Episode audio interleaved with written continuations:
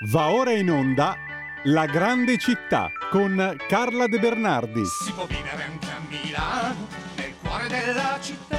C'è tanta gente in giro per le strade, c'è tanta elettricità, sia tutto portato. Eccoci qua come tutti i lunedì a quest'ora con Carla De Bernardi. Ormai siamo talmente sciolti in questa rubrica che non abbiamo neanche bisogno di concordare nulla prima e andiamo in onda direttamente. Tanto sapevamo qual era il programma, no Carla? Quindi sì, Questo sì, sì. Eh, io ti dirò, sono un po' incerta perché in questi Eh. giorni sono andata in giro forsennatamente per Milano Eh. e ho visto talmente tante belle cose che andremo avanti fino al 2025, secondo Beh, me. questo è ottimo, questo mi sembra un ottimo proposito, Carla. Io Eh, condivido, sì, sì. sottoscrivo e Questo approvo. appuntamento del lunedì mattina. L'altro giorno mi ha anche telefonato un signore che mi segue sempre, non so se ci sente anche oggi, che mi ha detto che ha delle pubblicazioni, probabilmente una cosa scritta da lui sui borghi che sto raccontando e presto lo vedrò, perché sicuramente c'è qualcosa che, che- che non so e che lui sa e che mi dirà. ehm, per completare il libro che è in consegna, per cui eh, tra oggi e domani dovrei finirlo. Quindi sono andata a Vigentino, a Musocco, ehm, Chiaravalle, eh, non so da dove cominciare. Guarda, comincio da una storia Eh, molto particolare che forse conoscono in pochi. Eh, bah, sicuramente c'è chi la conosce, però eh, diciamo che siccome è una cosa veramente molto, molto curiosa, allora eh, sono andata ieri a Musocco. Musocco, fai conto, è il quartiere dove c'è il cimitero monumentale, eh, il cimitero maggiore. sì, E dal cimitero maggiore poi sono andata in pochi minuti, veramente pochi, alla Certosa di Garegnano. Ho visto queste due cose meravigliose di cui adesso vi parlo. Poi c'è da valicare la, la ferrovia per andare nella vecchia Musocco, che è molto carina, eh, e per cui ho fatto a, a luna un pezzo sotto il sole cocente. Hai presente quella- que- quei tratti di città dove ci sono degli spazi larghi, dei condomini anonimi, eh, non c'è un punto di riferimento, non c'è un bar, non c'è un'edicola, non c'è un marciapiede, per arrivare appunto alla stazione di Certosa. Poi sono passata sotto e dopo un po' altro, un altro pezzo analogo sono arrivata alla vecchia via Membretti. Però io oggi vi parlo di un avvenimento eh, particolare che è successo a Musocco. Musocco nasce nel 1895 quando il monumentale diventa perpetuità, cioè ci si accorge che al monumentale si possono dare concessioni perpetue che tutti i ricchi milanesi, famosi, eh, i, i- i- i conti e i marchesi no, perché quelli non, non sono al monumentale, non è un cimitero per aristocratici, è un cimitero per la borghesia che stava nascendo a metà Ottocento e che quindi giustamente voleva una bella tomba perché si diceva che bisognasse avere una tomba al monumentale, una panca in duomo e un palco alla scala. A quel punto eri veramente importante. Peraltro io ieri sera ero proprio alla scala, però non ho il palco, ero stata invitata. Insomma, Musocco, il cimitero, si chiama Musocco perché il quartiere si chiamava Musocco, il comune si chiamava Musocco. Poi nel 23, come vi ho detto fino alla noia, il comune con gli altri 11, gli altri 10 è diventato quartiere di Milano. Bene. Nel eh, 1900, adesso ti dico perché mi sono annotata le date, perché sai che io poi ogni tanto metto i, i piani temporali uno sull'altro. Nel 1955 al Monumentale arrivò un eh, carro funebre. Carro funebre guidato da un signore della eh, Onorenze Funebri San Siro, che esistono da, da mo', ehm, che era andato a prendere questo carro funebre alla- allo sbarco del- a Genova del piroscafo. ehm, eh, aspetta, come si chiamava? Ti dico anche come si chiamava il piroscafo. Il piroscafo si chiamava. Vabbè, adesso non me lo ricordo, però eh, un famoso piro. Ah sì, il Conte Biancamano. Il Conte Biancamano sbarca questo feretro. Il nostro omino eh, prende eh, possesso del, del feretro, lo carica sul suo carro e insieme al feretro c'è un signore che si chiama Carlos che dice di essere il fratello della defunta, tale Maria Maggi de Magistris. Lo portano al cimitero eh, maggiore. No, no, aspetta, ho, fa- ho fatto appunto un salto temporale. No, arriva con la Conte Biancamano e nel 55 arriva nel settore cattolico del ehm, cimitero maggiore, dove c'è anche un settore ebraico per quello specifico, che è cattolico. La seppelliscono come Maria Maggi de Magistris. Eh, Non si sa chi è, e data di morte c'è scritta, quindi tutti pensano che sia la signora, la povera Maria, vedova de Magistris, finché arriva invece nel 1974 l'ordine di prendere la signora Maria Maggi de Magistris e portarla a Madrid.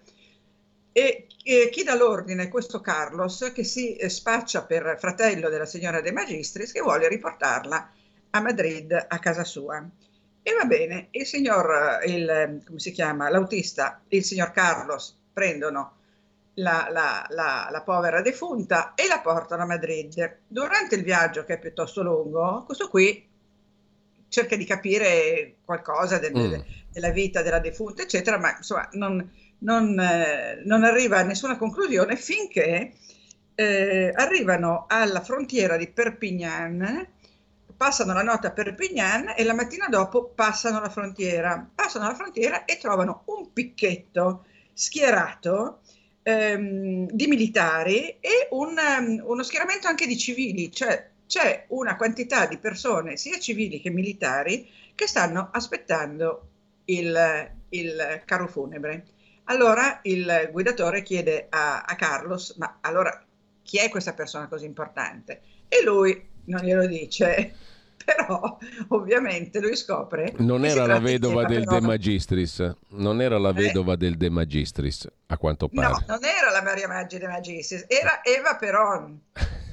Evita per, Perché mm. quando c'è stato il golpe in ehm, Argentina, eh, sai che Evita era amatissima, muore a 32-33 anni, un'età così di tumore all'utero. Lei era la regina di Descamisados, era un fortissimo sostegno politico per il marito ehm, e eh, quando muore è una tragedia in Argentina.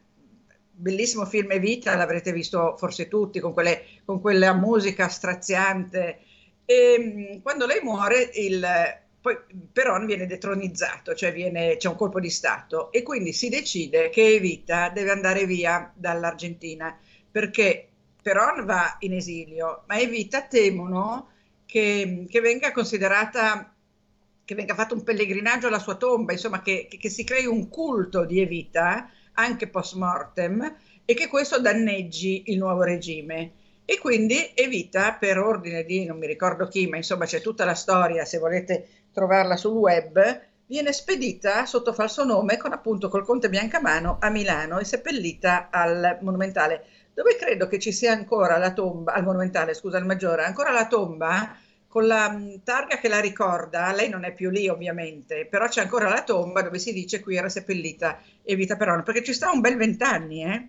Allora, il signor Roberto Germani, che era l'autista, eh, scopre finalmente che si tratta di Evita Peron e quindi ci rimane un po', un po', di sasso. Dopodiché Peron torna in Argentina, no? Perché a un certo punto ha la possibilità di tornare in patria e eh, di governare l'Argentina ancora per un po', non mi ricordo per quanti anni, io la storia dell'Argentina la conosco poco, però eh, Peron torna in Argentina con la seconda moglie e decidono di riprendersi di portarsi eh, Evita con loro. Quindi da Madrid eh, Peron e la nuova moglie Isabelita, mi sembra si chiamasse, sì. vanno a Buenos Aires, si portano Maria Maggi de Magistris, Eva Duarte Peron e la seppelliscono finalmente alla Recoleta, che è questo bellissimo cimitero di Buenos Aires che io non ho visto, ma chi l'ha visto dice che è meraviglioso.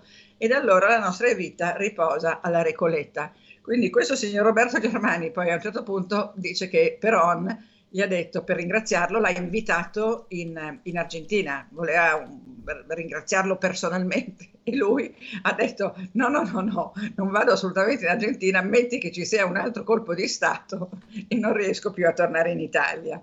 Ecco, e questa è la storia di Evita al eh, Monumentale. Molti credono che sia stata al, al, al, Maggiore, al Monumentale, me lo chiedono dov'è il Monumentale. Io dico sempre no, non è qui, era al Maggiore, andate a cercarla là. Tra l'altro al, Maggiore c'è, c'è, seppellito, per esempio, per dirti il commissario Calabresi, c'è seppellito Luisito Suarez, c'è scritto, c'è, c'è scritto, c'è lo scrittore Scerbanenko, eh, e poi Becky Behar, che è un'altra persona che ha una storia bellissima. Adesso credo che abbiamo finito il tempo, no? È quasi, quasi, mancano due minuti.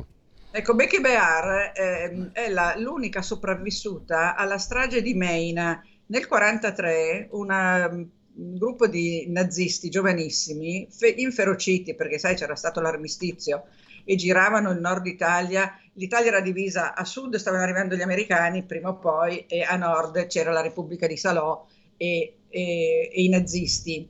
La Repubblica di Salò viene fondata un pochino dopo. Comunque, quando succede questa cosa, questi nazisti capitanati da un ragazzo giovanissimo, un SS, di uno di quei eh, reparti feroci della, della, della, dei tedeschi, eh, vanno a Meina, dove c'erano dei ehm, ebrei nascosti nell'hotel Meina. L'hotel Meina apparteneva a una famiglia turca e godevano di, eh, dire, di eh, protezione diplomatica, quindi avevano lì un gruppo di ebrei che avrebbero dovuto andare poi in eh, Svizzera. Arrivano questi nazisti, fanno finta di essere simpatici, amici, giocano a pallone con i bambini, eccetera, eccetera, poi prendono un gruppo dei bambini, dei, dei, degli adulti e qualche bambino e gli dicono che li portano loro in Svizzera e poi tornano, prendono un altro gruppo e li riportano anche loro in Svizzera, invece li portano lì vicino e li massacrano tutti. Li massacrano tutti e li buttano nel lago Maggiore e poi per essere sicuri che, a fo- che vadano a fondo escono con una barca e li, eh, come dire, li colpiscono con delle baionette, con, con, non so che cosa, perché i corpi vadano effettivamente a fondo. E fanno una strage di famiglie inte- due famiglie intere, l'unica che sopravvive è Becky Behar, che era la figlia del titolare del hotel, Hotel Meina, che adesso non c'è più, e, e, lei ha passato il resto della sua vita un po' come la nostra, eh, come si chiama, mh, mm, eh, Liliana Segre, sì. a andare in giro a parlare dell'eccidio, della, della, della, della Shoah, del, di, di, tutto quello che è successo in quel periodo nelle scuole per, proprio per, per, ricordare quel periodo storico. E quindi la strage di Meina è stata anche oggetto di un film di Lizzani e anche di un libro di uno dei sopravvissuti. E quindi è una storia molto molto straziante e i, i morti di Meina sono invece questi sì al monumentale al reparto ebraico. Io quando vado all'ebraico li ricordo sempre e con questo chiudiamo su Musocco Carla. non vi ho parlato della Certosa di Garegnano lo facciamo la volta prossima Beh, quella... allora se siete di Milano e non avete visitato la Certosa di Garegnano siete dei, eh, non so come definirli perché non voglio insultare nessuno, siete dei, degli stupidini. Ecco. ecco. Siete stupidini e andate subito a visitare la Certosa di Garegnano. Io sono stata ieri, non era la prima volta che ci andavo. No, tu, tu, la conosci? Sì, sì, sì, la conosco. No. Mo, sono stato tre volte addirittura. Eh.